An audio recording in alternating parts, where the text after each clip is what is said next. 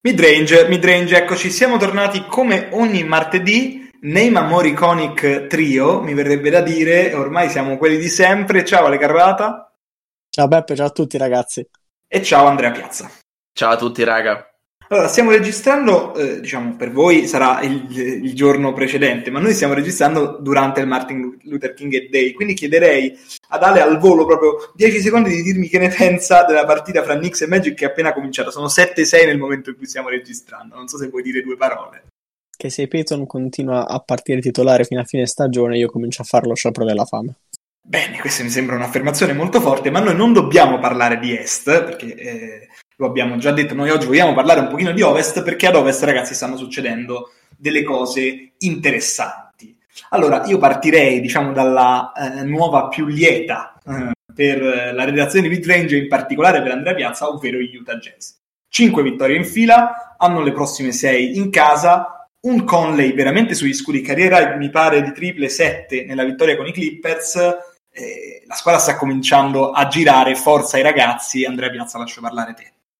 Beh ragazzi, sono contento, sono contento perché Conley sta finalmente dimostrando di essere quel giocatore che i Jazz avevano visto potesse alzare, diciamo, il potenziale di questo gruppo nell'estate del duemiladiciannove, quando lo hanno, lo hanno preso via trade.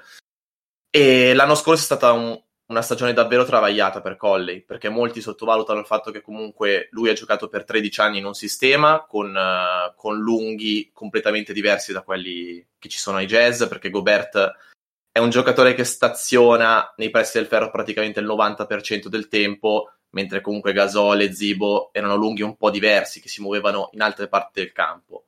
È arrivato, ha cominciato a tirare malissimo, poi si è infortunato, la squadra con lui fuori è andata molto bene, quindi anche psicologicamente, diciamo, non era una situazione proprio super per lui.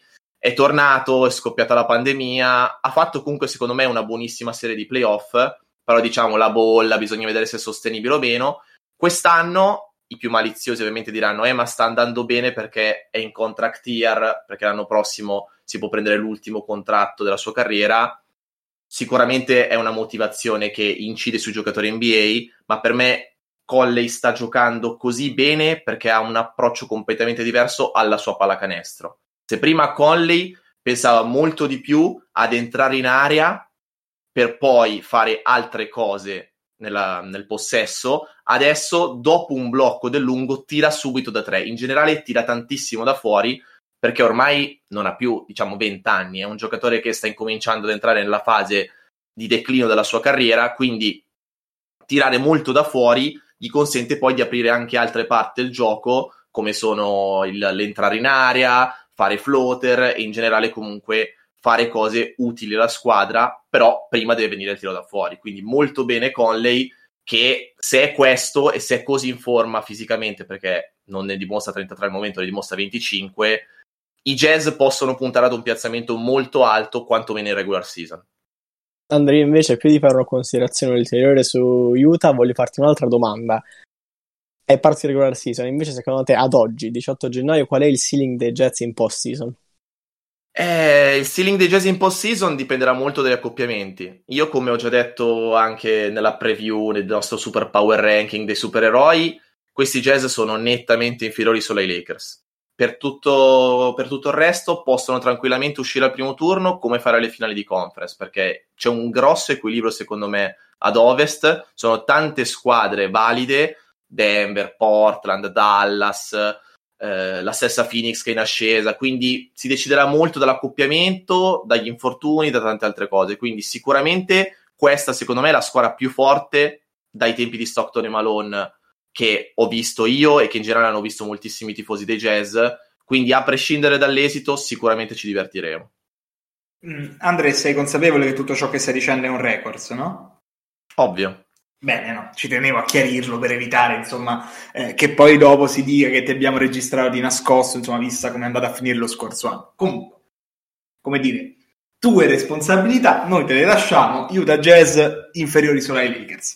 Queste sono le parole del signor Andrea Piazza. Andiamo avanti invece, parlando proprio del power ranking dei supereroi che abbiamo fatto, secondo me c'è un tema interessante da affrontare, ragazzi, perché noi abbiamo messo fra le ultime squadre eh, e lo sapete, insomma, chi ci ha seguito lo sa, gli Oklahoma City Thunder, che oggi sono sei sei, stanno giocando durissimo, stanno giocando durissimo eh, tutte le notti, e lo dimostra anche, insomma, il record che non necessariamente corrisponde al livello della squadra. Si stanno vedendo cose interessanti, secondo me Shai sta crescendo tanto anche eh, in, nel numero di canestri unassisted che fa, perché il talento è quello che è. Dort sta tirando molto bene da tre punti, quarantadue percento, e prende tanti tiri. C'è da dire, secondo me, su questo anche eh, che molti di questi tiri sono poco contestati, perché in questo momento non è considerata una minaccia offensiva, è una minaccia difensiva già dallo scorso anno, però è, è, è lasciato molto libero.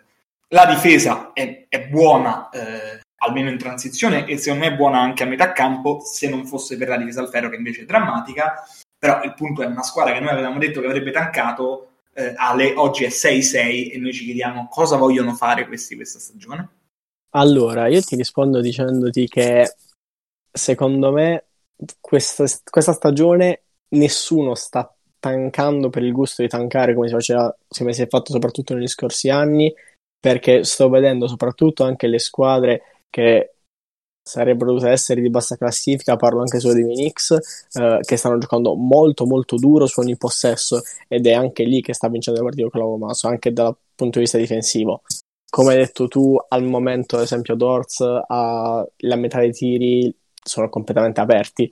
Sicuramente questa tendenza si normalizzerà fino a fine stagione, però gli spunti sono veramente molto positivi, perché Shai sta facendo un salto di qualità pazzesco, e soprattutto con un nuovo allenatore hanno cambiato modalità di gioco e stanno andando molto bene.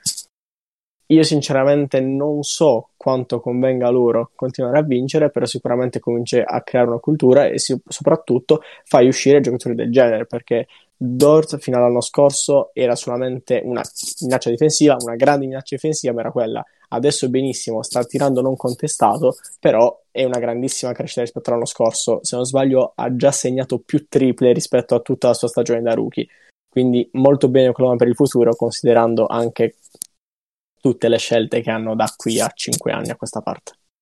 Sì, dice bene Ale. La questione scelte che hanno i Thunder è molto importante, perché consente anche loro di non preoccuparsi troppo di finire con un piazzamento così basso ad ovest per poter puntare ad avere una scelta buona, perché comunque hanno il controllo di molte scelte di molte squadre in questo momento. Mi piacciono molto i Thunder perché comunque storicamente sono una squadra che ries- riesce a pescare del talento anche in contesti disparati, come ad esempio in G League o comunque anche da altre parti. Dort è stata una presa secondo me clamorosa, è un giocatore che sta avendo un'ascesa incredibile anche nella metà campo offensiva, perché ha detto bene Peppe, moltissimi dei suoi tiri avvengono con metri e metri di spazio, però comunque bisogna prenderli. Cioè ragazzi, Ben Simmons quando mette un tiro dall'angolo si vedono gli highlights su qualsiasi pagina social. Dort è un giocatore che è entrato nella Liga con l'anomia di avere le mani da muratore, e comunque sta tirando col quarantadue percento da tre, con cinque tentativi a partita, non ha paura. E vi ricordo che solamente qualche mese fa, a gara sette, messo su una prestazione incredibile da fuori con i Rockets, che lo battezzavano sempre comunque anche quando segnava. Quindi tanto di cappello a Dort, che è già adesso secondo me top cinque, top sei esterni difensivi in N B A, e con un Shai così promettente in attacco, perché sa creare per se stesso, sa creare per gli altri, ha un fisico importante, possono venir su bene anche con un head coach che secondo me è già molto meglio rispetto a Donovan da un punto di vista tattico.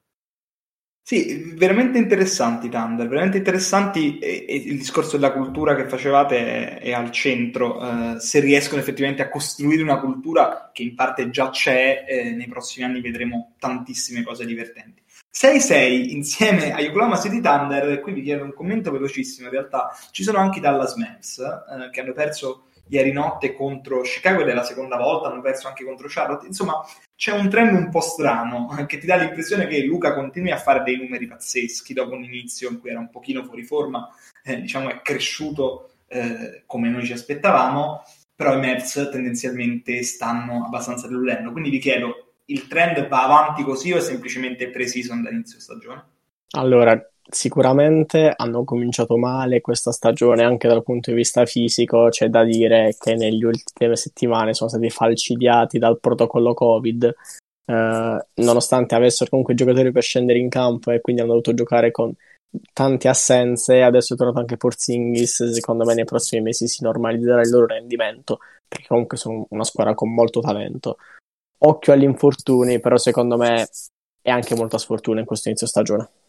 Assolutamente sfortuna. Una de- in una delle primissime puntate di recap sulla Western Conference avevamo detto appunto che Doncic sembrava fuori forma e comunque adesso sta cominciando a prendere ritmo partita, sta, sta cominciando a mettere su cifre importanti, e quando rientreranno i giocatori di contorno anche con un Porzingis non al cento per cento sicuramente si normalizzerà il record dei Mavericks. Della forma dei giocatori potremmo già parlare questa settimana, quindi eh, rimanete collegati perché ci potrebbero essere novità interessanti. Eh, io invece adesso mi sposterei a parlare di Portland, eh, perché Portland è otto cinque e noi l'avevamo messa nei nostri power ranking piuttosto alta, quindi il record per adesso è positivo, però c'è un grosso problema di infortuni. Specificamente Jusuf Nurkic, frattura al polso destro, otto settimane di stop. C'è anche McCollum che è uscito per infortunio nella partita contro gli Hawks, è day to day, l'hanno sottoposto a risonanza magnetica, ma sembra essere niente di particolarmente grave. E il problema è che adesso come centri sono solo Kanter e Giles al roster, quindi io non so, Andre, se magari eh, Portland potrebbe provare a scambiare eh, o a prendere qualcuno dei giocatori. Si parlava in settimana, mi sembra, di provare a, a pescare a Cleveland, perché Cleveland ha praticamente un mercato di centri straordinario, nel senso che ci sono Drummond, Allen, Javal, c'è Larry Nance, quindi insomma ci, mi chiedo se ha senso provare a resistere, anche perché mi pare che la schedule per Portland sia eh, piuttosto buona, oppure se potrebbe aver senso scambiare. Ecco, è un punto interessante. Io fossi in loro non andrei nel panico, perché comunque siamo in regular season, Nurkic sarà fuori due mesi e comunque hanno, hanno due giocatori in quel ruolo che sono Kanter e Giles. Ok che non sono giocatori che, che magari impattano la partita nella metà campo difensiva, però hanno in Covington un, un esterno che può sicuramente giocare da centro anche nei minuti importanti. E Covington ha avuto un inizio di, di stagione dove secondo me ha dimostrato di essere sì comunque un esterno molto valido in difesa a marcare comunque piccoli e gente della sua statura, ma secondo me si è dimostrato essere un difensore nella media sulla palla, ma uno dei migliori difensori in aiuto in N B A. Questo cosa, cosa implica? Che Covington può tranquillamente essere spostato da centro anche in questo periodo di regular season nei minuti importanti nel quarto quarto, perché Portland non ne risentirebbe così tanto secondo me sulla difesa degli esterni, che anche con lui in quintetto in quella posizione è al momento mediocre. Quindi resistete ragazzi, che poi secondo me potreste togliergli discrete soddisfazioni ai playoff.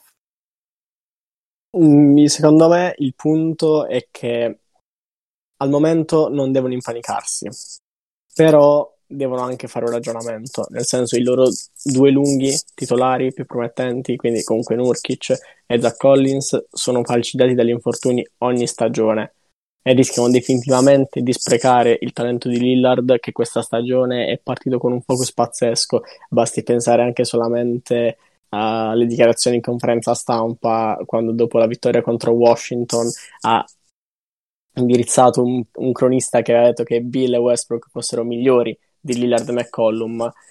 Non bisogna impanicarsi, però bisogna fare ampi ragionamenti, perché così no, ogni stagione non va bene. Sì, il problema appunto è che secondo me è una Cleveland in questo momento che avrà sicuramente tante squadre che busseranno alla sua porta, vista la situazione dei lunghi. Potrebbe anche sparare alto, visto che comunque c'è un Drummond che sta andando molto bene, un Nance che sta andando molto bene, un McGee che comunque sta facendo il suo, quindi bisogna stare attenti a prendere quel tipo di giocatore magari alla deadline o comunque adesso via trade. Io volevo spezzare comunque una lancia a favore di un mio grande pupillo che è C J McCollum, che sta avendo una stagione incredibile, sta tentando undici triple a partita, sta tirando col massimo in carriera da tre il quarantaquattro per cento, ventisei punti di media, un giocatore incredibile che secondo me meriterebbe di provare ad andare in un altro contesto dove magari non deve scendere in campo con un giocatore simile a lui come può essere Lillard, perché secondo me è un talento troppo sottovalutato nell'N B A di oggi. Sì, d'accordo con entrambi i discorsi, soprattutto quello sulla cronicità degli infortuni dei centri di Portland, perché eh, sia il talento di Lillard sia il talento di McCollum, a prescindere da quanto questi siano compatibili per vincere sono veramente, sono veramente importanti. Vedremo, vedremo. Comunque ragazzi, noi siamo arrivati al termine di questa puntata, torniamo già venerdì con un nuovo episodio e preparatevi perché sarà un episodio speciale, quindi eh, ci sarà da divertirsi. Intanto io ringrazio Ale, ringrazio Andre, ci sentiamo venerdì, buon basket a tutti. Lucky Land Casino, asking people, what's the weirdest place you've gotten lucky? Lucky? In line at the deli, I guess? Aha, in my dentist's office. More than once, actually. Do I have to say? Yes, you do. In the car, before my kids' P T A meeting. Really? Yes. Excuse me, what's the weirdest place you've gotten lucky? I never win and tell. Well, there you have it. You can get lucky anywhere, playing at Lucky Land Slots dot com. Play for free right now. Are you feeling lucky? No purchase necessary. Void where prohibited by law. eighteen plus. Terms and conditions apply. See website for details.